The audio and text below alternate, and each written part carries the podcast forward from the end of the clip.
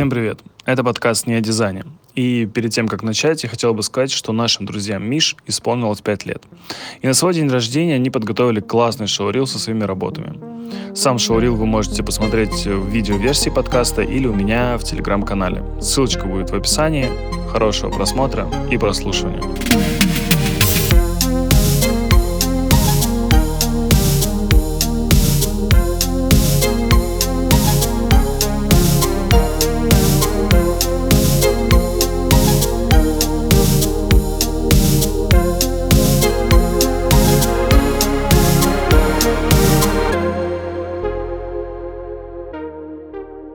Всем привет!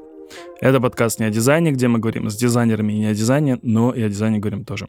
И сегодня мы вместе с Денисом Мосиным будем разбирать умные устройства и все, что с ними связано. Привет. Привет. Ты занимаешься умными устройствами? Да, в компании Яндекс. С какого года ты занимаешься? Ну, полностью вот перешел на умное устройство в 2020 году. То есть вот эти новые колонки, которые сейчас выходят, твоя работа? Да, ну, я устраивался в Яндекс в коммуникации портала, то есть я отвечал за коммуникации различных направлений и сервисов, э, в том числе это была Алиса и умное устройство. Вот. Э, и в какой-то момент э, ушел целиком и полностью в Алису и умное устройство, перестал заниматься коммуникациями, а стал заниматься железками. Прежде чем мы вот пойдем очень глубоко вовнутрь, удивительная история. Я пришел зачем-то в MVideo, и я вижу, стоит такая штука, называется Яндекс Пульт. И почему она стоит э, что-то типа 749 рублей? Я что-то удивился, я думаю, ого, ну, типа, мне нужна эта штука, я думаю. У меня как раз дома есть э, маленькая колонка, которая как будто бы просто лежит и ничего не делает вообще. Она чилила несколько лет у меня в шкафчике. И я думаю, знаешь, это как в том видео, типа, что ты чилишь, ты должна работать, почему ты здесь? Э, вот, почему ты лежишь? Иди работай. И вот, я купил себе этот умный пульт, а как раз к моменту вот покупки умного пульта у меня появился кондиционер дома. То есть мы делали ремонт там. Mm-hmm. У меня появился кондиционер, какие-то очистители воздуха, телевизоры, короче, вся вот эта история. И я это все подключил, значит. И знаешь, я, я когда сейчас, ну там, иду спать, я, э, Алиса, выключи телевизор, она такая выключает, и я такой, класс. И я такой, знаешь, типа, довольный такой, ухожу, короче, спать. Потому что я что-то сказал, и это исполнилось. Слушай, это на самом деле чистая магия вообще. Ну, то есть э, мы немножко в этом плане как э, наркодилеры. Ну, то есть мы даем людям то, чего они, в принципе, особо вроде и не хотели, а потом как бы ты это отбираешь, и люди очень сильно начинают нервничать, почему не так. Вот у меня то же самое было, когда я только начал заниматься, я поставил дома у себя лампочку, у меня просто при входе перегорела лампочка, я воткнул нашу умную лампочку в светильник киевский. И я просто за полтора месяца так привык, выходя из дома, просто говорить, Алиса, выключи свет, что потом я полетел в первую командировку, выхожу из отеля, ну, из комнаты отеля, такой, выключу свет. Блин, не работает. Почему не работает? Я да. же уже так привык, что все работает. И знаешь, что я заметил? Во-первых, ну, чуть-чуть проще стало коммуницировать. Естественно, есть какие-то штуки, которые там э, еще, наверное, предстоит там делать. Ну, условно, я не могу включить э, телек сразу на YouTube. Ну, то есть, э, по крайней мере, с той Алисы, которая у меня есть, Типа вот эта кнопка, я не могу ее зафиксировать почему-то. Хотя, допустим, кнопку на конде я не могу запрограммировать, а кнопку на телевизор почему-то не могу. Но это ладно, это не суть. Когда я запустил вот э, Алису спустя несколько лет, я говорю Алиса, и она ничего не издает никакой звук. Я такой что-то не понимаю, почему, ну, так, подождите, раньше же был звук. Какой-то, ну, типа, пипим было вот так вот. А сейчас этого нету. И я такой, а, вон, она горит, значит, она что-то слушает сейчас. Думаю, типа, меня триггернуло. Но мой подрастающий ребенок, которому два с небольшим э, лет, она начала тоже говорить «Алиса». Алиса, Алиса, поставь акуенок. Алиса, э, поставь синий трактор. И, короче, ну, ребенок не понимает, что Алиса реагирует. Ну, типа, световая вот эта вот история. Mm-hmm. И тогда я пошел в настройки и включил ну, типа ползунок, чтобы она реагировала. И все это все изменило вообще кардинально, потому что Алиса, и она такая, пибим, и такая, все понимает уже, и такая, включи акуленок, и она такая, включаю пинфонг, э, типа акуленок, и все, ребенок все теперь ходит и все это рассказывает. Я понимаю, для чего это было сделано, ну, вот это вот история с э, дефолтным выключением. Но хотелось бы, чтобы ты рассказал, почему так. Ну, все на самом деле очень просто. Это вопрос э, проникновения технологий в э, дом. Условно, когда тебе приходит что-то новое, ты с этим должен как-то познакомиться и должен как-то научиться взаимодействовать. Поэтому это, в принципе, если посмотреть, э, сравнить упаковку первой станции и там упаковку станции Макс, которая сейчас, да, то есть это вообще абсолютно две разные вселенные. Там на первой коробке там Везде написано умная колонка, она про это, запрос такой-то, это вот то, это все. Ну, потому что понимания у людей не было, знаний никакого не было, что это, зачем это нужно, ничего не было. И вот этот, условно, звуковой индикатор, что она тебя услышала, тоже был очень важным поинтом, потому что это не укладывалось в стандартный бытовой сценарий человека. То есть, ну, типа, это новое, нужно все время понимать, что она реагирует, да, то есть должна быть какая-то обратная связь. Со временем, когда появилась уже достаточно большая база как бы, пользователей, которые пользуются э, колонкой каждый день, эта необходимость просто исчезла. Ну, то есть э, для большинства людей, которые как бы, с технологией знакомы, для них сценарий становится такой, что она априори должна тебя слышать. То есть у тебя вот этот вот первый импульс, когда тебе важно позитивное подкрепление о том, что типа, о, она меня услышала, могу ей там что-то сказать. Он сменяется на то, что типа она просто должна меня слышать. Человек испытывает раздражение, если она его не слышит. Но в целом вот этот ремайдер, который вначале условно говорил тебе, что да, я тебя услышала, он перестает нести свою позитивную функцию и становится просто надоедливым бибиканием. Ну, то есть, если ты обращаешься к колонке по 6 раз э, или там по 12 раз, по 20 раз в день, а если у тебя маленький ребенок, как ты говоришь, который может обратиться к ней 200 раз в минуту примерно, ну, то есть этот вот бум, он просто начинает сводить с ума. И это нормально, как бы, то есть когда ты проходишь процесс обучения, тебе важна обратная связь на каждом шагу. Чем больше технология становится commodity в рамках твоей жизнедеятельности, тем ты понижаешь громкость вот этой вот обратной связи для того, чтобы она не мешала человеку как бы, и, так скажем, растворялась в его бытие. Mm. Вот. А вообще не страшно было так делать? Как будто бы люди поняли уже, какая-то часть людей, которые хотели купить себе колонки такие, наверняка большинство из этих людей купили уже эти колонки не всех же можно сразу там приучить к этому. сейчас люди, которые, например, покупают эти колонки своим детям, может быть, там бабушкам, дедушкам, родителям или еще кому-то, они же не знакомы с этой историей, да, и как вы боялись или не боялись отключать эту функцию по дефолту, вот так? Да, слушай, мы постоянно боимся всего. Ну, в смысле, боимся и не боимся одновременно. Ну, то есть, как бы мы делаем вещи, которые никто не делал. Голосового ассистента э, в России никто не делал, сделали. Колонки были экспериментом, эксперимент удался. Ну, то есть мы постоянно делаем какие-то вещи, проверяя сами себя, иногда делаем ошибки, иногда э, делаем какие-то вещи, которые действительно приносят пользу. Каждый раз страшно, но мы все меряем, смотрим. Здесь нужно с продуктовой командой, наверное, больше поговорить. Э, но, насколько я понимаю, что импульс на то, чтобы убрать этот звук, он тоже не родился сам собой, да, то есть это он родился со стороны пользователя. Было какое-то количество запросов, э, на которые в какой-то критический, ну, уже масса какая-то набралась, обратили внимание, решили попробовать, протестили, поняли, что как бы да, работает. Это, знаешь, мне чем-то напоминает, э, вот в 2007 году вышел первый iPhone, нам так повезло, что у нас э, вот, в день презентации э, наш начальник был в Штатах в командировке. И мы ему все сразу написали, что Вова, давай в счет зарплаты покупай, покупай всем.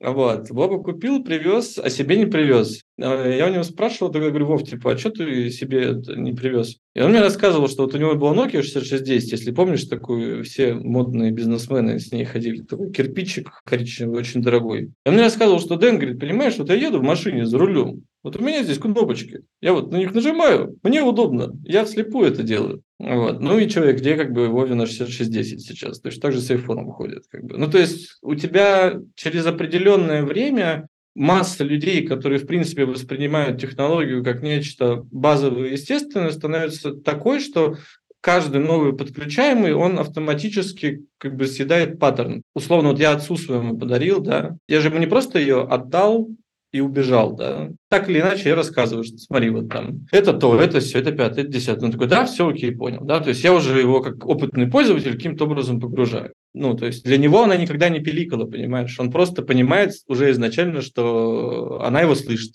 Все. То есть изначально продукт, который создается условно, он сначала создается на основании того, что мы ничего не знаем о пользователе, и, скорее всего, пользователю нужна эта функция, чтобы он понимал, что это вот... А потом, когда мы понимаем, что все-таки люди на самом деле очень адекватные, и они все понимают, то мы просто упрощаем продукт. Это, на самом деле, можно еще проще сказать, как работает вообще процесс э, образования когда маленький ребенок, условно, он же не знает, что такое как бы, горячая горелка. Вот он подносит к ней палец такой, и горячая горелка дает ему очень активный фидбэк. Он обжигает палец. И после этого ему не нужно каждый раз, как бы, понимаешь, чтобы мигала лампочка о том, что он сейчас обожжется. Все, у него в голове все прошито. Ну, то есть это не вопрос, там, умный, не умный, это вопрос обучения. Ты даешь человеку новую технологию, новая технология должна человеку давать больше обратной связи, чем технология привычная. Потому что привычные технологии уже заложены, привычные человеку паттерны, ему нет смысла как бы дополнительно напоминать ремайндерами какими-то. А когда что-то новое, да, нужно больше обратной связи. Я, знаешь, еще что... Я сейчас еще немножко позанудствую, ладно? Давай, давай. По техническим всяким штучкам. Изначально колонка позиционировалась как умная колонка. Ну, типа, вот это умная колонка. А теперь у меня сложилось ощущение, что колонка себя позиционирует как часть умного дома. Почему я это спрашиваю? Почему у меня возникло такое ощущение? Потому что если раньше колонку ты активировал там в суперапе вашем э, Яндекс, то сейчас можно это сделать и там, но она предлагает такая типа, иди-ка ты лучше в умный дом в приложении, и попробуй там это все сделать. Вот мы там сделали хороший функционал для тебя.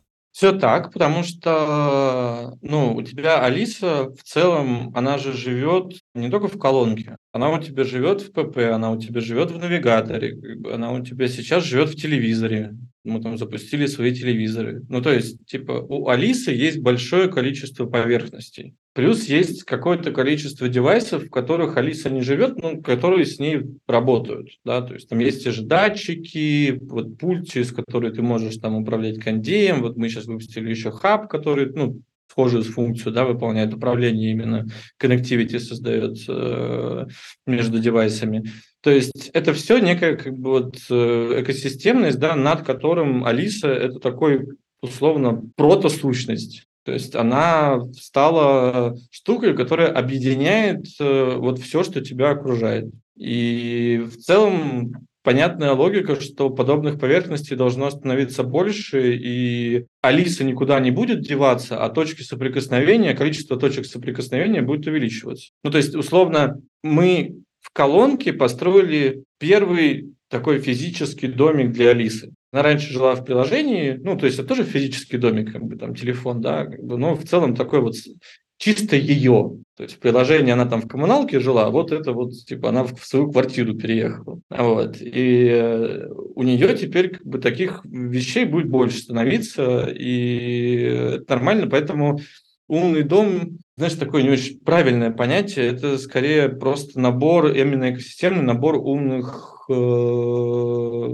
устройств? Ну, устройств, да, которые тебя окружают, делают твою жизнь лучше. Причем самое прекрасное, что они делают твою жизнь лучше в тех местах, в которых тебе и так уже было хорошо. Ну, то есть у меня все было хорошо, я ходил, выключал свет спокойно, без проблем. Но при этом, когда появилась возможность говорить это голосом, блин, это сделало мою жизнь еще лучше. Хотя я не думал о том, что у меня в этом есть проблема. Это большая сложность нашей работы, на самом деле, про которую можно тоже проговорить, о том, что... Вы создаете потребность. Да, почему я в Алису ушел, потому что здесь как раз есть вот этот челлендж на то, что ты не решаешь проблему, прежде чем ее решить, ты ее придумать должен. И это очень большое отличие от э, многих других сфер, которыми я до занимался.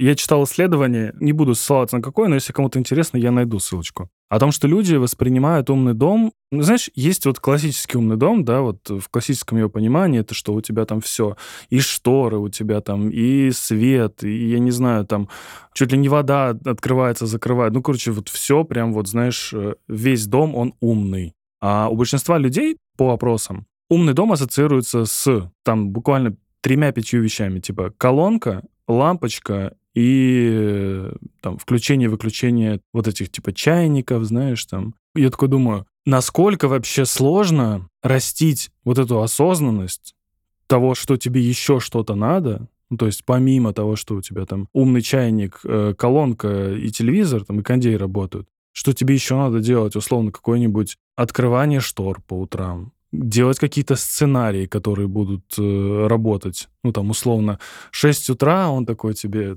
с добрым утром, вот тебе музыка, и я поставлю тебе чайник, и еще включу какую-нибудь классную передачу. Думали ли вы об этом? Все верно говоришь, не с того конца просто. Ни у одного человека нет потребности открывания штор. Я не просыпаюсь утром такой, типа, хочу вот взять штору и отодвинуть. Ну, то есть у меня потребность другая. Я хочу, чтобы солнце в квартиру попало. Отсюда как раз и произрастает история про то, что мы мыслим не функцией, а сценарием. Ну, то есть, если ты настраивал, а ты, видимо, настраивал все сценарии э, у себя как бы дома, угу. вот, то есть есть многосоставные сценарии, потому что сейчас, допустим, в точке ноль, да, мы находимся, в точке ноль ты можешь просто нажать на кнопку «Я устал», и просто этот набор сценариев заработает, что у тебя приглушится свет, не знаю, включится э, какая-нибудь легкая музыка, э, на телевизоре, там, не знаю, включится какой-нибудь, там, не знаю, камин или птички полетят. Чайник включится, э, чтобы ты чай себе заварил. Ну, то есть условно. В будущем, по идее, эти вещи должны, когда сойдется вместе холстех, как бы, когда мы сможем нормально оценивать состояние человека. Чем дальше, тем больше эти сценарии могут быть автоматизированы. Сейчас мы просто ищем эти сценарии, то есть что мы можем привнести в человеческую жизнь такого, о чем он не подозревает. Вот, например, когда у тебя маленькие дети, я не знаю, у тебя сколько ребенку? Ну, почти три. Ну, в целом все равно довольно маленький. Есть исследования, но это особенно касается вообще детей типа от года до полутора, что они очень сильно реагируют на состояние воздуха в комнате. Ну, влажность, температура, ну, в основном там про влажность было. Там была история про то, что вот ребенок плохо спит, и он просыпается, и он что делает ребенок до года? Он просто орет. Потому что у него вот есть единственный интерфейс коммуникации как бы с тобой. Как ты сейчас это завернул, интерфейс коммуникации?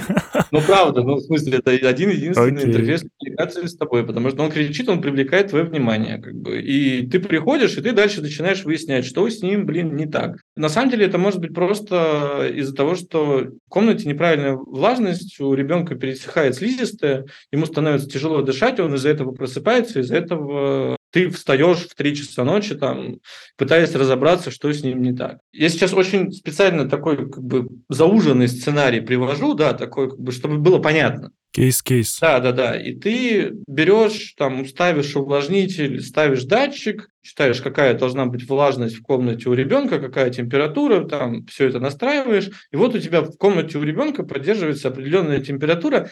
Ты как минимум одну проблему с себя снимаешь. То есть, если он кричит, ты как минимум уже понимаешь, что это, скорее всего, не из-за воздуха, да, что-то другое случилось. И таких вещей вот маленьких очень много, очень много вещей, которые происходят на связке, когда ты вроде решаешь и проблему ребенка, как бы, чтобы ну, он был здоровее, условно, ему было легче, и проблему родителя, которому не нужно просыпаться каждые два часа, как бы, и он тоже будет тогда здоровее, и ему будет легче.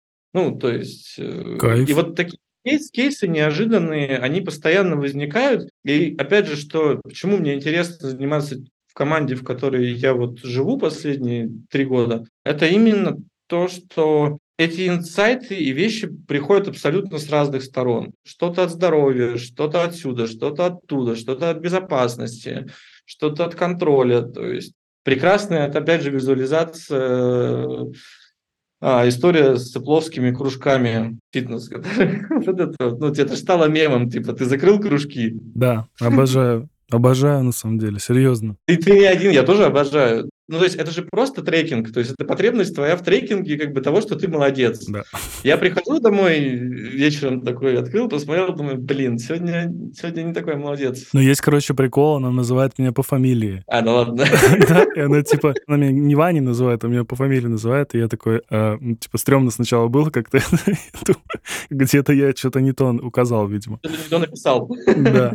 И это как-то так не очень было. Ну, а тогда это факт. Я еще выставил себе, чтобы у меня там очень долго я ходил, короче, на тысячу калорий в день. Вот.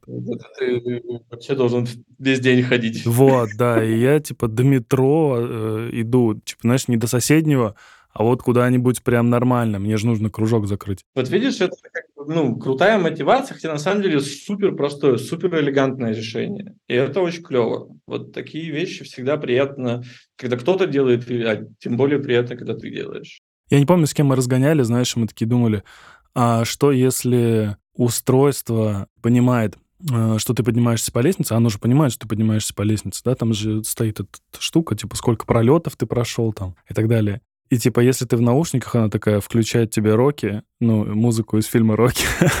И ты, ты начинаешь ускоряться такой. Причем, знаешь, она, она, она должна ее включать в тот момент, когда она понимает, что ты замедляешься, и она должна ее так медленно включать и постоянно повышать громкость, чтобы тебя, типа, мотивировать. Да, кайфово. Ну, это, кстати, вот ты когда начал говорить все это, я такой подумал, блин, это ж сколько на самом деле сценариев еще не разработано. Ну, то есть, может быть, придумано, но не разработано еще. Там, условно, ты пришел, и у тебя есть часы со всякими там датчиками, и Алиса понимает, что у тебя пульс большой, она такая говорит, хочешь успокоиться? Вот тебе музыка. Или вот тебе классная комедия. Не грусти, и уже жить чуть легче стало. А ты ненавидишь комедии при этом.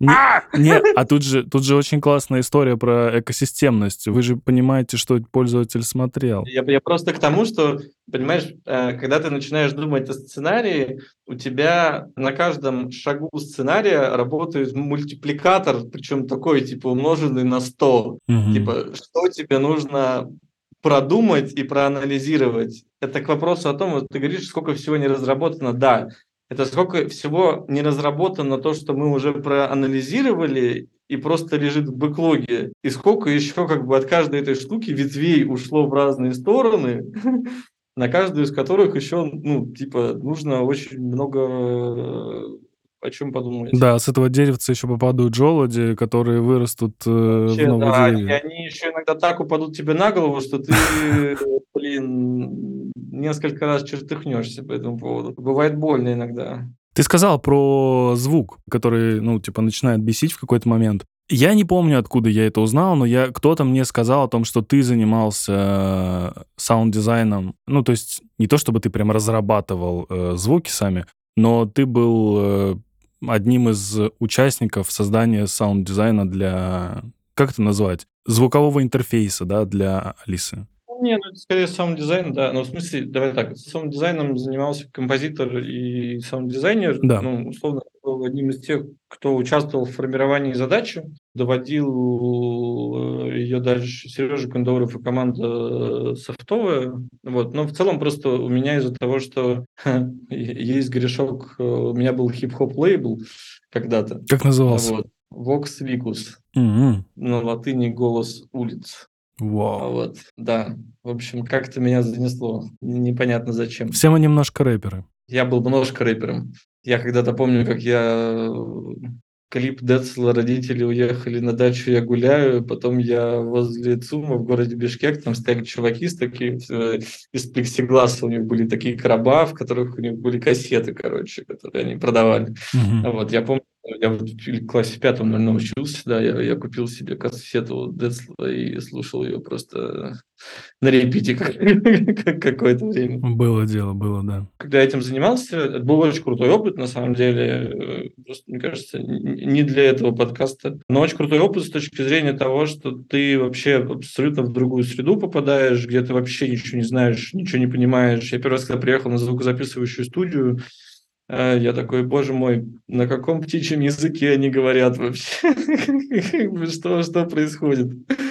Вот. Ну, какой-то опыт и знания были. Мы как раз в формировали первое техническое задание о том, какой должен быть звук. Ну, там же всегда так, что у тебя есть условно длина, да, то есть у тебя там три ноты, да, то есть ты там выбираешь э, какую-то гармонию с точки зрения, как бы там, не знаю, восходящая, нисходящая, вот, потом подбираешь инструменты, ну, то есть вот, я вот на уровне вот таких понятий плаваю, как бы достаточно для того, чтобы ну, саунд-дизайнеру, я обычно прихожу и говорю, давай так вот, как бы ты встретил как бы максимально тупого, но очень страстного человека. Вот я сейчас буду объяснять.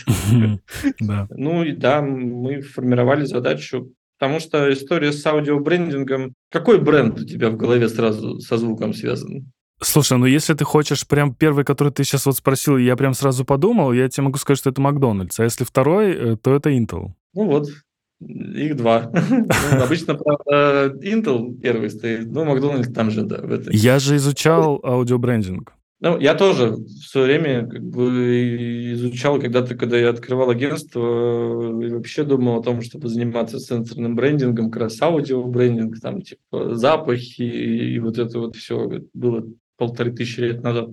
Ты это не делал из себя прям такого старого полторы тысячи лет назад? Ну, 13 лет назад, ладно. Нормально. Хорошо. Это всего лишь 2010. Фу, просто, слушай, просто прошлый год прошел так, что такое ощущение, что полторы тысячи прошло. Да, да. По поводу аудиобрендинга, знаешь, мы когда...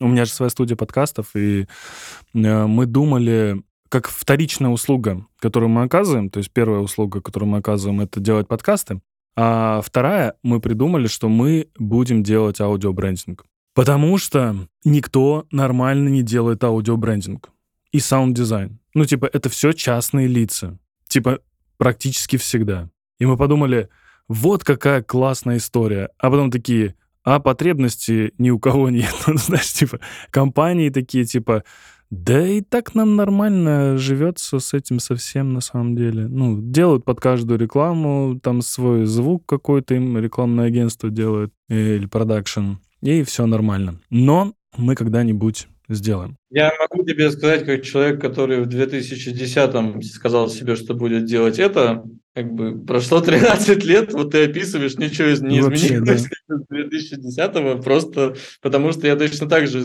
вот мы приходили и такие, ребят, блин, смотрите, к вам приходят в офис, здесь запах, как бы, вот там звуки вот эти, в конце каждого ролика они отпечатываются в памяти, и все таки какая-то херня. Ты такой, ну вы же Intel знаете? Да, Intel классно, а то, что вы рассказываете, какая-то херня. И ты такой, типа... Ну, да. просто понимаешь, э, история с аудиобрендингом – это история игры в очень долгую. То есть это прям вот немножко, мне кажется, противоречит даже современной корпоративной культуре в плане достижения целей. Ну, не знаю, посмотри там, как у нас стартапы да, растут, что типа нужно каждый год показывать рост, чтобы поднять новый раунд инвестиций там туда-сюда. Ну, ты типа вот эта погоня за постоянным каким-то там вот этим ростом, ты же понимаешь, да, что это как бы откладывается там на показателях, на бонусах, там на всем остальном у людей, у конкретных. И вот эта история игры в долгую, она в целом, к моему величайшему сожалению, она сейчас не очень востребована. Это правда. Потому что история Intel, э, она как раз показывает то, что это работает. Все, что вы знаете, в принципе, о Intel, это этот звук вообще. Бам-бам-бам-бам. Проблема по компании Intel была еще в том, что они ингредиентный бренд, то есть как бы они не могли себя никак рекламировать как продукт, да, то есть они всегда стоят внутри. Угу. И вот для них это была такая как бы очень классная палочка-выручалочка, ну то есть типа они зацепились за другое. Но это, к сожалению, мало кто использовал потом. Ну, в смысле, у BMW есть. У Audi есть. Классная, причем, знаешь. У Audi есть, да. У них э, типа сердцебиение, то есть типа человека технология, то есть и... Да типа вот сердцебиение у них в основе всего этого. Очень круто. Вообще история про саунд-дизайн как дизайн очень интересная. Но знаешь, я что не нашел вообще нигде. Дизайн-система в саунд-дизайне. Ну вот представь себе, что это все можно сделать в дизайн-систему. Я вот просто подумал, в колонке же сколько звуков? Ну, типа, их больше двух десятков точно различных. И при этом, при всем, еще нужно создавать новые. Ну, то есть появляются какие-то штуки, обновления и так далее. Вообще, я сейчас смотрел, даже агентства некоторые начали наращивать такую экспертизу, как э, саунд-дизайн. Ну, есть агентства, которые занимаются дизайном, UX, UI, там, графическим дизайном. И я подумал, вообще прикольная идея. И знаешь, что я еще накопал? Э, у Material Design есть э, свой саунд-дизайн. Прям с разбивками, со всеми классными историями. То есть они рассказывают, почему именно так, а не так. Вообще классно. Но, как мне кажется, люди вообще боятся очень... Э, и, наверное, оправданно боятся в интерфейсы вставлять еще и звуки. Это очень сложная материя. На самом деле звуковое загрязнение, точно так же, как и а, световое загрязнение, две вещи, которые как бы стали для меня а, абсолютно очевидны ровно после того, как я перешел в продуктовый дизайн, именно в железке. Потому что когда ты живешь э, в мире экрана, когда я занимался софтовыми продуктами и занимался э, там промо и коммуникацией, ну, у тебя есть там экран, он на тебя и так светит. У тебя есть наушники, которые вот, ну, у тебя там либо музыка играет, там, либо что-то ты там включаешь. Ну, типа для тебя это естественная аудиовизуальная среда. А все, что типа находится вокруг, ты к этому немножко по-другому относишься. Представляешь, у тебя была там ручка, в которой заканчиваются чернила, она бы постоянно делала так пип и красным диодом мигала. Пип и красным диодом мигала. И вот здесь начинается очень важный момент, когда ты должен понять уровень достаточности информирования человека. То есть как сделать так, чтобы быть услышанным, но не надоесть. Возьмем ТВ, например. Ты ищешь тайтлы через пульт. Вот сколько раз ты нажимаешь на дипаде вправо, вверх, вниз, прежде чем ты нашел кино. Ну, в среднем, что это занимает 20 минут, как бы, среднестатистической пары выбрать фильм. Да. Скорее всего, там звук, наверное, вообще не нужен. А если и нужен, то он должен быть какой-то такой вот прям нюансный. Это прям, ну, должно быть такое прям как легкое касание ветерка, что ты прям такой ну, вот я не знаю, э, на этих, на AirPods, на Максах, там, когда колесико крутишь, он такой прям, он прям такой, ну, типа легкий шелест, короче, слышишь, как прокручивается увеличение, уменьшение звука. А дальше следующее, как бы, если ты, например, делаешь не свою железку, а, например, делаешь платформу, платформу для разных производителей телевизоров. Вот, допустим, как бы у Яндекса есть операционная система, которая ставится на наш телевизор, есть на другие как бы телевизоры у них как бы свой звук, свои настройки звука. И условно то, что на нашем телевизоре идеально настроено на там, как бы поменяя динамики, будет звучать по-другому. Или вообще не услышишь, да. Да, либо поменяя настройки эквалайзера, оно будет, наоборот, очень сильно шуметь. И вот здесь начинается просто миллиард разных проблем, которые как бы, ты дальше начинаешь условно оценивать, оценивать риски, пытаться понять, э, что тебе надо, что тебе не надо, где действительно важна нотификация, где она не нужна. И в целом это сложная работа, она большая. А еще плюс как бы у тебя постоянно происходит изменение продукта, у тебя есть лак между придумыванием концепции, ее визуализации, докатки, ну, ее в разработке, накатки на финальный продукт. Ну, то есть это очень большой lead time от момента придумывания идеи до момента ее как бы воплощения и раскатки на большое количество пользователей. И поэтому ты все время должен думать не на то, что будет происходить со мной сейчас, вот, то есть как мы думаем вот в команде. Мы делаем какую-то вещь, например, звук, да, как этот звук потенциально должен звучать через три года, когда помимо этого звука у нас потенциально появится А, Б, С, Д, Е. Точно так же, как вот с дизайном колонок. Когда вот мы думаем с ребятами о дизайне, вот с момента, когда мы начали, там, до момента, условно, появления на полок, там, не знаю, полтора, два, три года, там, в зависимости от продукта, да. И после этого у продукта еще есть срок жизни, да, то есть срок жизни это еще года три. И тебе нужно придумать дизайн таким, чтобы он в течение шести лет не устарел. Ладно, шесть я загнул, да, пяти-четырех лет, чтобы он не устарел. С момента, когда ты его начал придумывать. И это накладывает определенные отпечатки. Мне потребовалось довольно длительное время, чтобы вот эту штуку переосознать. Потому что раньше как бы я занимался коммуникационным дизайном, я сайт нарисовал, его сверстали, запустили, все работает. А тут ты как бы нарисовал, отдал и полтора года еще как бы занимаешься общением с заводами. Слушай, а как вообще понимать, что, не знаю, можно ли это говорить, э, тебе нельзя, как понять, что пользователь доволен, доволен тем, как это все работает? Ну, в смысле, есть стандартные как бы, методологии сбора фидбэка. Я здесь вряд ли научу чему-то новому. То есть здесь с ресерчерами проще поговорить. Ну, то есть у меня есть одно простое правило. Я тоже пользователь. И кто-то может сказать, что это неправильно, но я, если честно, все примеряю на себя. В какой-то момент я вот выключаю, что я дизайнер, я просто 30-летний мужик, уставший, пришедший с работы домой. Мне очень просто легко дается вот включение этих фильтров у себя. И я такой, типа, вот мне ок вот это или нет?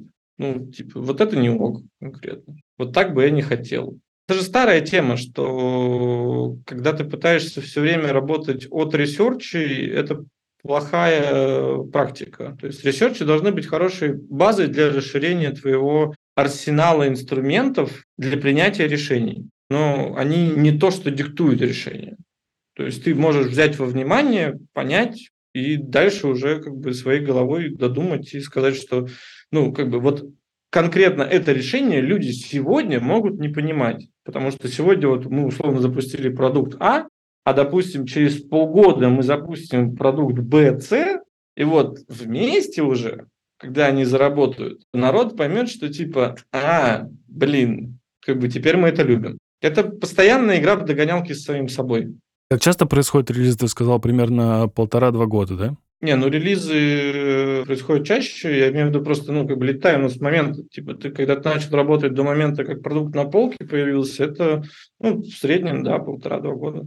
Когда эта штука появляется на полке, она всегда тебе нравится, то, что ты сделал? Или ты такой на нее смотришь, типа, блин, да, я, я боготворю первое время. Вот это, кстати, удивительно. Знаешь, я когда занимался коммуникационным дизайном, я все время был недоволен. А с промышленным дизайном вообще по-другому. Потом, когда появляется на полке, я как ребенок. Я покупаю сразу же как бы первую колонку. Я каждую колонку покупаю одну. Почему промышленный дизайн э, действует по-другому? Мне вообще, знаешь, вот ты сейчас сказал, я такой думаю, это же, знаешь, типа вот эта физическая вещь, как будто бы она намного, что ли, круче всегда в жизни. Ну, типа лавочка, которую там ты видишь на сайте, и лавочка, которая в жизни, типа ты можешь ее так круто сделать, что, блин, такая лавка классная, так нарисовали ее классно, и еще и сделали круто. А вот с дизайном сайтов согласен с тобой. Это... Да, у нас был как-то прекрасный диалог с Даней Криворучко, э, вот, когда мы сидели, Даня мне тогда сказал очень вещь, которая меня зацепила. Вот он говорит, вот, Дэн, вот, вот что ты скажешь своим детям, чем ты занимаешься? Как бы вот архитектор, он может сказать, сын, вот смотри, типа, я построил это здание, а мы с тобой чем занимаемся? И для меня, и меня это тогда так запало, на самом деле. Это было, наверное, лет за 10 до того, как, может, не за 10, а ладно, лет за 8 до того, как я начал заниматься дизайном, я сейчас прям вот это чувствую, то есть там мне звонит мой бывший одноклассник, э, который там приехал из Нью-Йорка к своей теще, и такой, о, блин, у меня у тещи колонка твоя, и это какое-то такое, ну, это тщеславие какое-то, радость. Ну, и на самом деле очень круто, что мы делаем прям, ну, клевый продукт. По моему мнению, как бы клевый продукт, я его очень люблю. И я радуюсь, когда вот он появляется в домах у моих друзей. И некоторые там шутят, знаешь, если у нас есть прекрасный плейлист дня, вот. Я приезжал в Москву тут в командировку, и э, встречался с друзьями, они такие, а, говорит, да, мы постоянно ржем с утра, что типа, так, Денчик, что ты там нам наподбирал сегодня на день? Хотя ты вообще не имеешь ничего общего как бы с той частью людей, которые как бы подбирают музыку и пишут алгоритмы, которые подбирают музыку. Это приятно, что ты становишься частью жизни э, как бы, ну, реального их мира. Ну, то есть он и физически, и метафизически отчасти, потому что, ну, типа, это же как бы контент, музыка, настроение. Музыка – это всегда большая штука, связанная с настроением. Мне когда пишут, что типа подарила э, станцию маме, она успела за полтора часа два раза с Алисой поругаться. Ну, я ржу просто в этот момент, думаю, ну, класс. Прикольно, на самом деле. Но вот, знаешь, мне кажется, что я с вами тогда сидел третий, потому что я задаюсь этим вопросом тоже очень давно уже. Потому что у меня, да, у меня ровно такая же история. Я такой думаю, ну, блин, я каждый раз задаю эти вопросы э, дизайнерам, которые приходят, особенно которые занимаются вот UI, э, таким, э, делают сайты, коммуникационный дизайн. Что вы оставите? Ну, потому что на каждый ваш э, дизайн будет редизайн. Э, и в лучшем случае через два года, в самых худших случаях каждые полгода будут редизайны. Вряд ли вы будете копаться в веб-архиве, да, там и так далее. Есть на самом деле куча решений, как это все решить, как э, оставить и показать своим детям что-то. То есть это могут быть лекции, книги, я не знаю, какие-то статьи классные. И знаешь, я тут недавно записывал монолог. Э, ну, бывает у меня такое, я такой думаю, блин, э, хочется вот монолог записать. И я подумал, что, э, прикинь, можно даже, даже можно сделать таким образом, что вот есть же закон, там, физические законы различные, там, э, химические законы, математические законы. И можно же сделать законы пользовательского или клиентского опыта. Вот такой там один, два, три закона, которые такие нерушимые, будут прям типа идти сотню лет еще. Вот какой-то в такой вот закон это все сделать. Как раз Тёма Лебедев написал, что в дизайне нет законов и не будет никогда. В кого-то написал. Но Тёма и писал, что мобильные сайты — это самая отвратительная штука, там, и она не нужна, да, это самая большая глупость в мире. А через два года написал, что они перестали быть самой большой глупостью в мире, и все как бы... Ну, давай, давай справедливости ради как бы скажем о том, что Тёма и писал то, что как бы человек, не меняющий собственное мнение с, э, с течением времени, идиот. Факт. Вот, поэтому, ну, типа, все много чего писал. А он себя со всех сторон просто вот так, знаешь, типа... Ну, это талант, это, это уважение. Давай. Извините, да. Еще так сделать. Уважение к, к таланту, да. Много, на самом деле, вариантов, правда. Я, я же 10 лет образованием занимался, и как раз товарищ Вася Лебедев, с которым мы работали в Red Cats, э, он там руководитель школы икра, в которой я преподавал, он был соучредителем Red Cats агентства, а Айкра была одним из подразделений. И он в какой-то момент, они там как-то размежевались так, что вот он вот ушел в икру, и он меня спросил, говорю, Вася, типа, зачем? А Red Cats тогда было, ну, как бы топовая вообще студия, там все остальное. Я у него спросил, почему. Он говорит, Дэн, вот мы, говорит, бьемся последние, там, не знаю, N лет за то, чтобы выиграть канские львы. Вот ты мне скажи, как человек из коммуникации, кто в прошлом году выиграл Канские львы в категории Digital? Я говорю, Вась, души нахрен не знаю.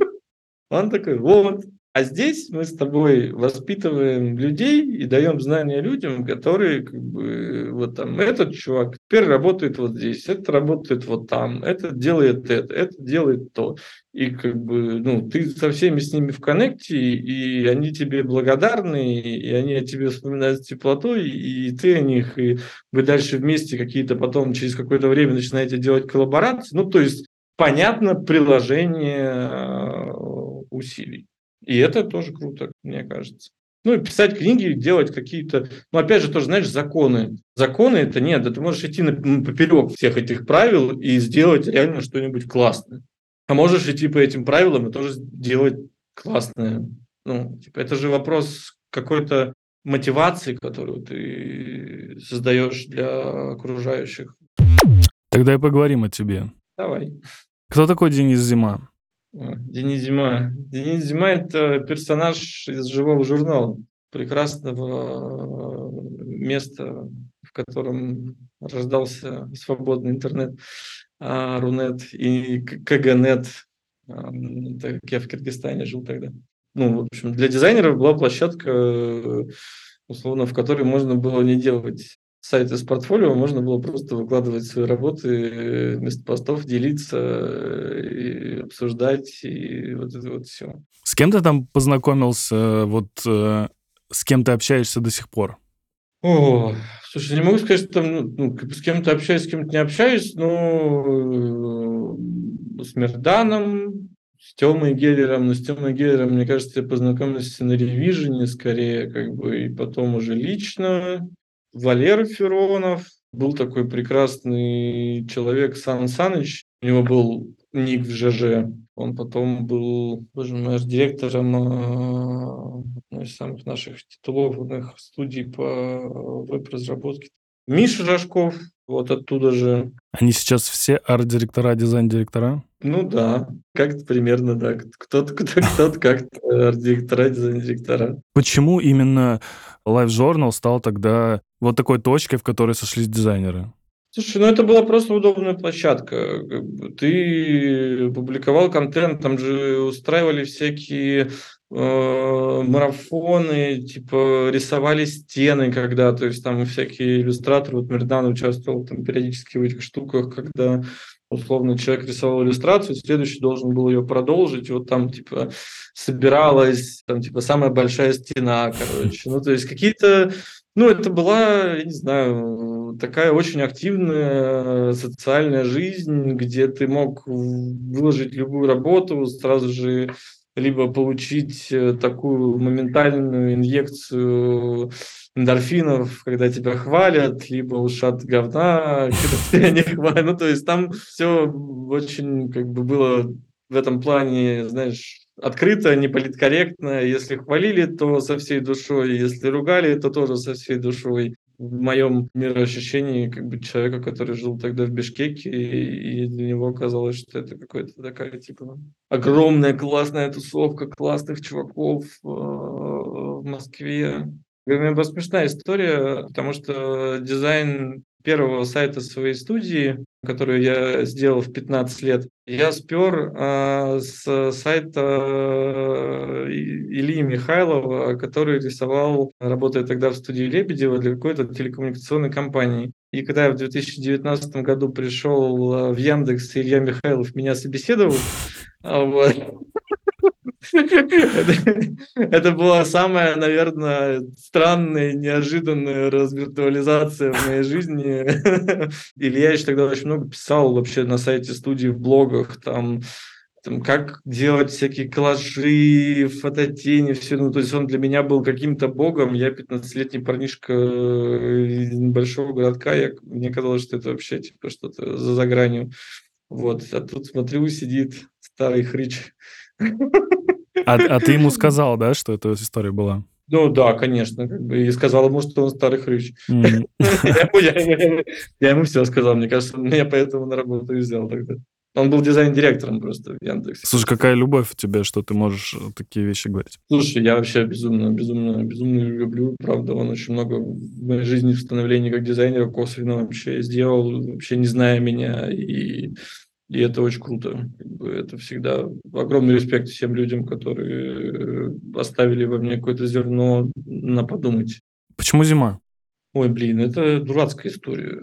Ну, короче, она, она не смешная и не особо интересная такая. Это скорее про то, как странно работает э, пубертатный мозг. Угу. У моего товарища э, в дворе на год старше меня был, он поступил в институт, у него была э, одногруппница, девочка по фамилии Зима. Во-первых, она была красивая, а во-вторых, мне показалось, что, блин, как же круто иметь фамилию Зима, это же так классно. Вот. И когда я делал аккаунт в ЖЖ, я такой, типа, блин, буду Дэн Зима. Можно я не буду перечислять все ники, которые были у меня в интернете до этого, потому что ну, ты, это будет совсем как бы... Дэн Зима нормально. Начнем, начнем с этой позорной истории. Возможно, когда-нибудь я напишу что-нибудь в мемуарах. Кстати, про мемуары. Мы этот сезон делаем с э, ребятами из продуктовой лаборатории Миш, а, и мы подготовили фразы, которые тебе нужно будет закончить. Сможешь? Да, легко. Это, это не обязательно быстро. То есть не, не блиц. Это не блиц, да. Дизайн — это? Попытка. Всегда попытка с непредсказуемым результатом. Вне зависимости от того, как бы, насколько много у тебя вводных, у тебя нет никогда гарантии от ошибки. Это такой часто прыжок веры. То есть попытка всегда. А дальше как повезет. Угадаешь, не угадаешь. Дальше ты просто с опытом жизненным пытаешься сократить количество раз, когда не угадал, и увеличить количество раз, когда угадал.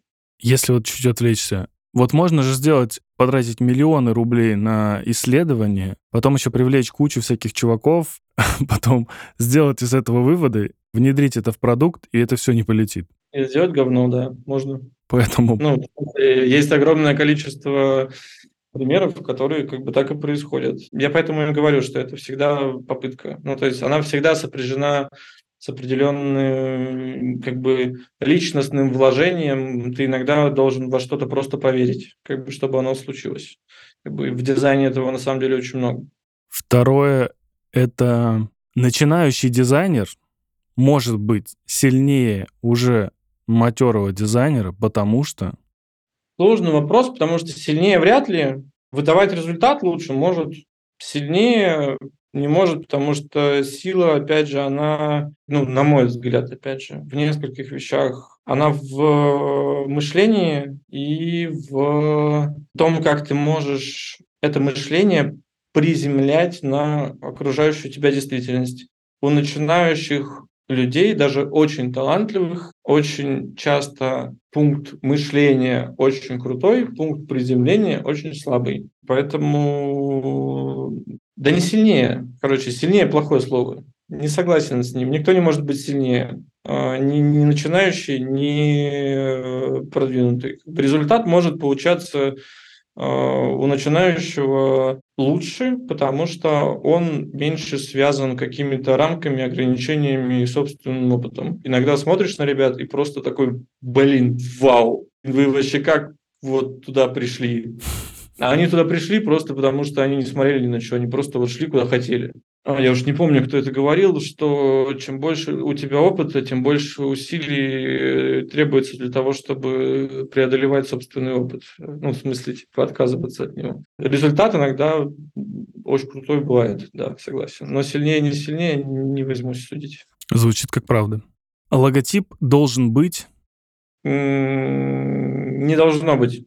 А у меня есть один идеальный логотип, который я считаю вообще лучшим, что было сделано в брендинге. Это логотип компании AOL, написанный белыми буквами на белом фоне. Угу. Вот. Как бы, мне кажется, что это просто вообще как бы, гениальное решение. Ну, то есть там концепция была в том, что AOL – это как бы провайдер кабельного телевидения и контента вообще. Ну, типа у них был белый логотип на белом фоне. И он появлялся только когда под ним появлялся какой-то контент. А потом как бы контент исчезал, оставался белый фон и переставал быть AOL. Мне кажется, что это очень круто вообще. До сих пор. Я, ну, в смысле, уже сколько лет прошло, я каждый раз, когда об этом думаю, думаю о том, что, блин, вот, вот это чуваки, конечно, вообще в истории остались. Когда ты станешь известен на весь мир, тебя запомнят по фразе да, я в какой-то момент даже начал в Инстаграме все вести э, рубрику э, типа самоцитирования. У меня есть одна фраза, которую я довольно часто использую коммуникации с коллегами, когда все подходят, и я не в настроении, такие типа, да, но у меня вопрос. И я все время начинаю, как старый дед, ворчать, вы задолбали. Когда вы начнете приходить с ответами? Пожалуйста, приходите ко мне с ответами. Возможно, по этой. Хватит приходить с вопросами, приходите с ответами. Могу я чуть-чуть за тебя ответить? Да, вообще не вопрос. Ты несколько раз упоминал, э, э, типа, тысячу лет назад и полторы тысячи лет назад. И я думал, э, типа, может это быть фраза «это было тысячу лет назад». Да, вполне может быть, потому что у меня часто такое ощущение, что за год происходит событие, как за тысячу лет. Ты такой, типа, а что, где там, позавчера что-то было, come on, там уже впереди столько всего, как бы, что где-то там... Это, вот на самом деле очень странная вещь, почему, вот, допустим, вообще не обижаюсь практически никогда на людей, потому что, ну, типа, это уже случилось. И одно дело, когда ты, типа, рефлексируешь для того, чтобы осознать, почему это произошло, и там, условно, сделать выводы, чтобы, например, так больше не делать, или еще что-то. А другое, когда ты вот на этом замыкаешься, такой, типа, блин, типа, вот, там, что-то там пошло не так. Блин, нет, come on, что-то, что пошло не так, уже прошло. Все, это было тысячу лет назад, ребят. Пока. Как бы у меня еще впереди тысяча лет, их надо успеть прожить. Это правда. Это, да, хорошее наблюдение, на самом деле. Я очень часто... То, что прошлое, это прошлое. Оно ценно, но так, типа, сидя на пляже с бокалом вина, поностальгировать. Слушай, а вообще нужно ли вдохновение для того, чтобы тебе заниматься сейчас работой? Конечно, нужно, но я научился культивировать его самостоятельно. Ну, то есть в этом, опять же, вот если возвращаться к вопросу начинающего там зрелый, мне кажется, что зрелый творческий человек, он в состоянии найти в драйверы сам. Ну, как бы я везде вижу какие-то вещи, которые ну, постоянно меня вдохновляют. Я не знаю, вот я был в Гонконге тут э, пару недель назад э, в командировке, и я просто иду по парку, и там такой дедушка, где-то метр пятьдесят ростом, он просто, ему лет, не знаю, 150, он просто закинул ногу на вот такие вот перила мне по плечо, и такой, типа, стоит, знаешь, там делает зарядку. И я такой, блин, смотрю на него и думаю, вау, вообще, как круто. Вот. Потом иду и начинаю замечать, что там банкоматы, понимаешь, э, они просто все на, ну, ниже уровня. Просто потому что средний рост человека меньше. Мир вообще удивительный. И люди удивительные. Я черпаю бесконечное вдохновение в людях. Вообще ничего меня так не заряжает, как новые люди, новые знакомства совершенно из разных сфер, э, ну, как бы разных компетенций, разной глубины компетенции. Всегда интересно смотреть, как разные люди смотрят на одни и те же вещи. И, не знаю, мне кажется, мир вообще удивительная штука, в которой столько вдохновения. Вопрос в том, что ты можешь его видеть или можешь не видеть. Это твой личный выбор. Вот у меня подкаст с тобой, как бы я вот сидел, переживал, понимаешь? Вот. И это так круто. Вот каждый раз выходишь такой, типа, на какую-то беседу, и вот это волнение внутри, и такой, блин, а как, а как раскроется, как пойдет? Мне когда-то мой учитель в дебатной школе сказал очень правильную фразу, что когда ты перестанешь переживать по поводу своих выступлений, уходи. Значит, тебе больше нечего сказать. Дебатной школе? Да. Как ты туда попал? О, слушай, мне было 16 лет, э, я устроился в студию дизайнером, э, и директор студии Пашка, он сам занимался в дебатной школе, это была дебатная школа при АУЦА, Американский университет Центральной Азии, да. Школа, где учат коммуникации, отстаиванию своей точки зрения, дебатам. Вот очень хорошая школа очень сильно мне по жизни помогает. Смешная у меня была история. Как бы, у меня были первые дебаты, меня поставили с Пашей, как раз с моим наставником.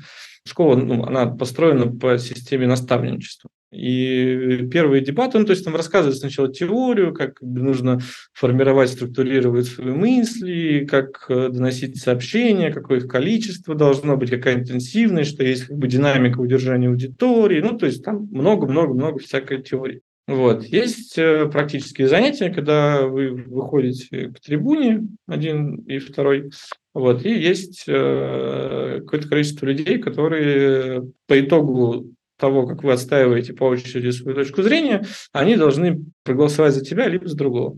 Вот. И у нас с Пашей была э, история про... Ему сказали отстаивать точку, что Земля плоская, а мне, что Земля круглая. Вот. И я тогда э, проиграл, по-моему, 10-2 или 9-3, что-то такое. Какой у него был самый веский аргумент? Ты помнишь? А, не, там не, не было никого. Я просто помню, там, там по-другому было. Я к нему приш, подошел и говорю, Паш, ну блин, ну как так? Ну, в смысле, здесь же все не идиоты, все знают, что Земля круглая. Как бы, ну вот почему? Он мне тогда очень важную тоже штуку сказал, которую я запомнил, что между нами как бы людям не очень сильно важна правда.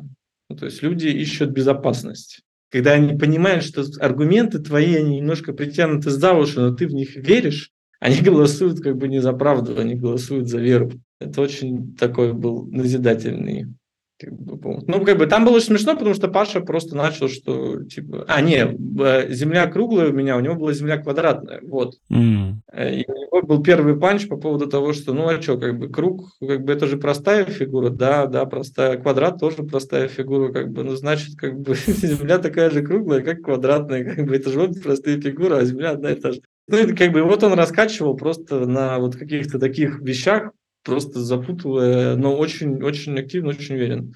Как говорил один э, музыкант, главное убедительно подать. Тоже верно, да, тоже верно. Когда ты сейчас отстаиваешь какую-то свою точку зрения, думаешь ли ты о том, что все-таки у тебя чуть больше опыта, ты читеришь немножко в этом плане?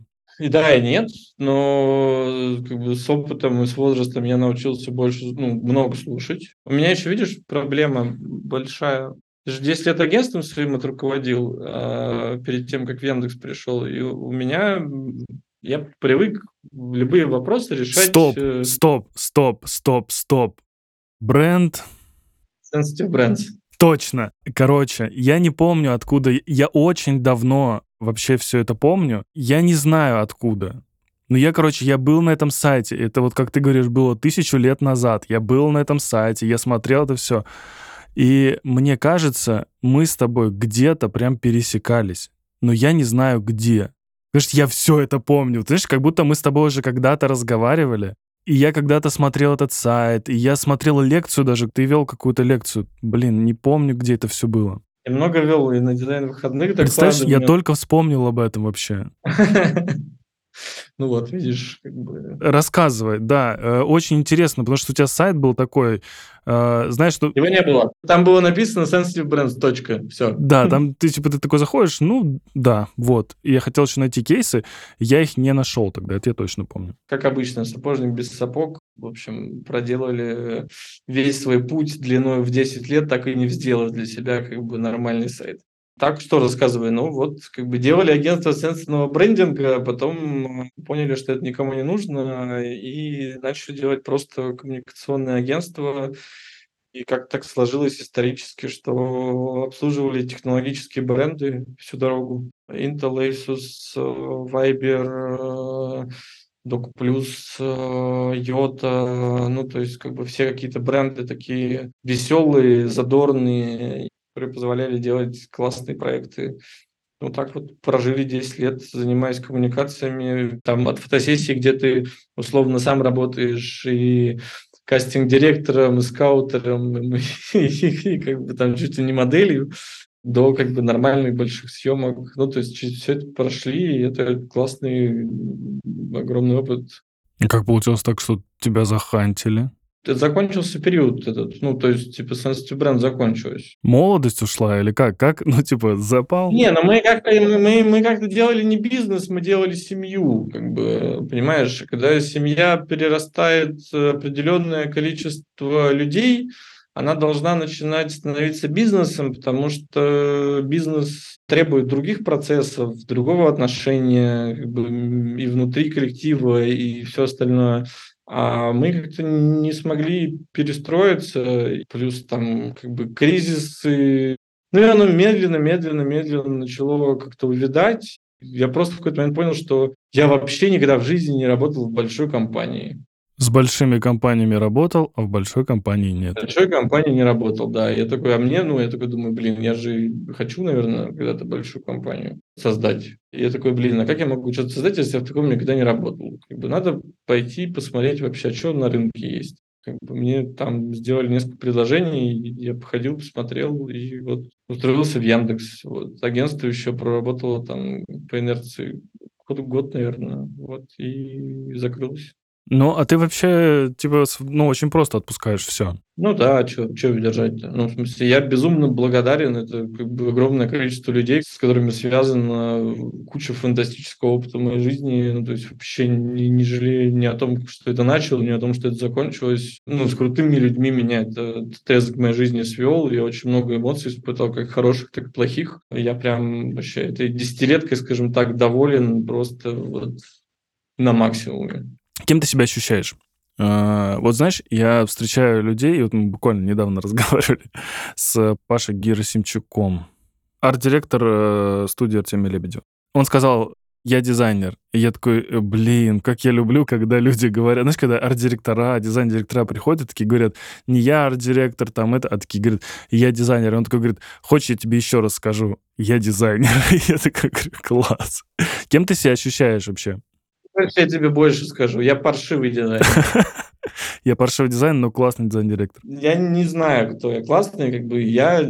Но ты не можешь быть паршивым дизайнером. Вокруг меня куча намного более талантливых людей, чем я. Вот, возможно, моя суперсила в том, что я умею собрать вокруг себя очень талантливых людей с очень большим потенциалом и просто не мешать им раскрываться условно, сейчас гипотетическая ситуация, как бы выходим на новые рынки, как бы, значит, ставим задачу дизайнеру, он звонит такой, типа, не знаю, с чего начать research. А я же тоже ну, как бы ни разу не researcher. Ну, то есть я такой начинаю, ага, так, надо бы, наверное, начать с культуры, как бы культура из чего складывается, как бы из религии, там, а, условно, нужно понять, э, как бы много аспектов в культуре всегда завязаны на религии, нужно понять, что там с этим. Ну, то есть у тебя начинают какие-то вещи связываться, там, типа школьный учебник, э, разговор в баре, лекция на Теди, кусочек из книжки, и ты такой пум-пум-пум-пум-пум-пум-пум, собираешь картинку какую-то вот как бы хорошую, осязаемую картинку. И дальше в человека это отдаешь, он как бы такой, типа, а, окей, там взял вот это, вот это и пошел копать. И вот это одно, а второе умение поставить себя на место любого дяди Феди из деревни, вот, который первый раз видит умывальник с сенсором подачи воды. Стоп-сенсором.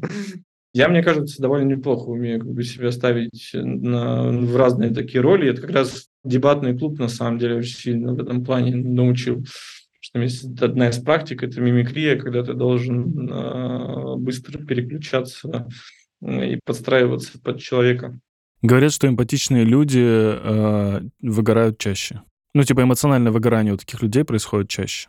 Да, я не могу сказать, что я сильно эмпатичный. Ну, то есть я расчетливый в этом плане.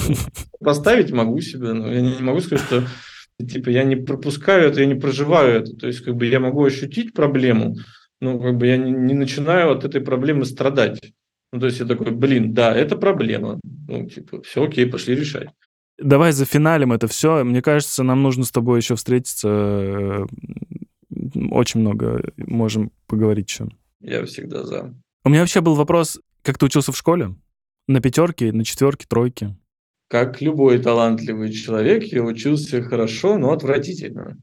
Короче, есть очень хорошая, короче, история про то, как я учился. Давай. В одиннадцатом классе я уже работал в студии, в офисе. В десятом классе ушла там э, девчонка, с которой мы сидели за одной партой, а весь класс мой меня очень сильно раздражал. И мне стало вообще скучно, я перестал ходить в школу, и там второе полугодие я э, не ходил в школу от слова совсем. А это одиннадцатый класс, и надо было сдавать э, там дальше ГОС, допуск, как бы, и все остальное. Как бы. Я где-то там гуляю, мне звонит папа такой, типа, я, говорит, вот это в школе, тебя вообще до ГОСов не допустят. Mm. Я такой, так, вот, я, короче, лечу туда, и, ну, мне говорят, что давай, короче, у тебя по 12 предметам нет двух оценок. Для того, чтобы поставить четвертную, тебе нужно, чтобы две оценки было в четверти. Ну, в общем, тебе три дня на то, чтобы сдать. Я два дня как бы, ничего не делал, на третий день пришел. Сдал 10 предметов из 12. И, и то, как бы, математику и геометрию не сдал, потому что преподша ушла, как бы, пока я по всем бегал. Mm. Ну, то есть, как бы, закончил, как бы, в аттестате плохо.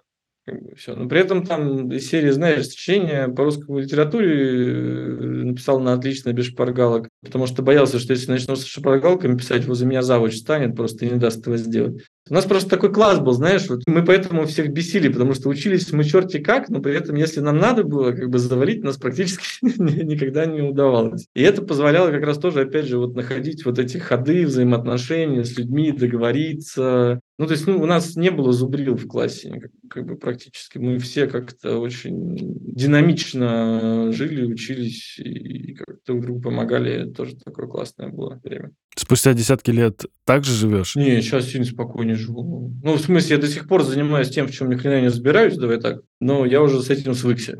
Я всю жизнь занимаюсь тем, как бы, в чем ни хрена не разбираюсь. Постоянно приходится разбираться. когда к тебе там еще в рекламе, когда работали, вот там утром ты, у тебя какой-нибудь симпозиум по атомной энергетике, в обед встреча по памперсам, как бы, а вечером у тебя какой-нибудь, не знаю, промо-сайт для Peugeot 406. Как бы, и ты такой, ну, у тебя голова просто вот так вот к концу дня. Сейчас не, ну, во-первых, научился намного больше слушать, давать людям свободы. Ну, не знаю, мне кажется, что я приятнее как-то стал с возрастом. При этом у меня во мне очень много инфантильности и очень много, как бы я очень пассионарный. Ну, то есть, если я завожусь, причем я могу завестись абсолютно не, не, ну, не на человека, как бы, а так на ситуацию, там вообще как бы на людей, которых здесь конкретном помещении нет, но я могу так проэмоционировать, что на меня вот иногда даже обижаются. Но я потом всегда извиняюсь. Ну, просто я не могу безэмоционально говорить о вещах, о которых я очень сильно переживаю. Вот это никуда не делось. Вот сколько лет и никуда не девается. Ну и надеюсь, тут как бы, что никогда никуда не денется. Потому что любить то, что ты делаешь, это, мне кажется, самое важное. Ну, в смысле, быть не безразличным к этому. Вот как, вот опять же, перестанешь бояться на сцену выходить, как бы, все, иди, тебе нечего людям сказать. Вот так же и здесь. Перестанешь эмоционировать, когда что-то делаешь, уходи. Значит, ты все уже сделал, что ты там должен был делать. Ищи что-то новое. Спасибо тебе большое. Спасибо тебе.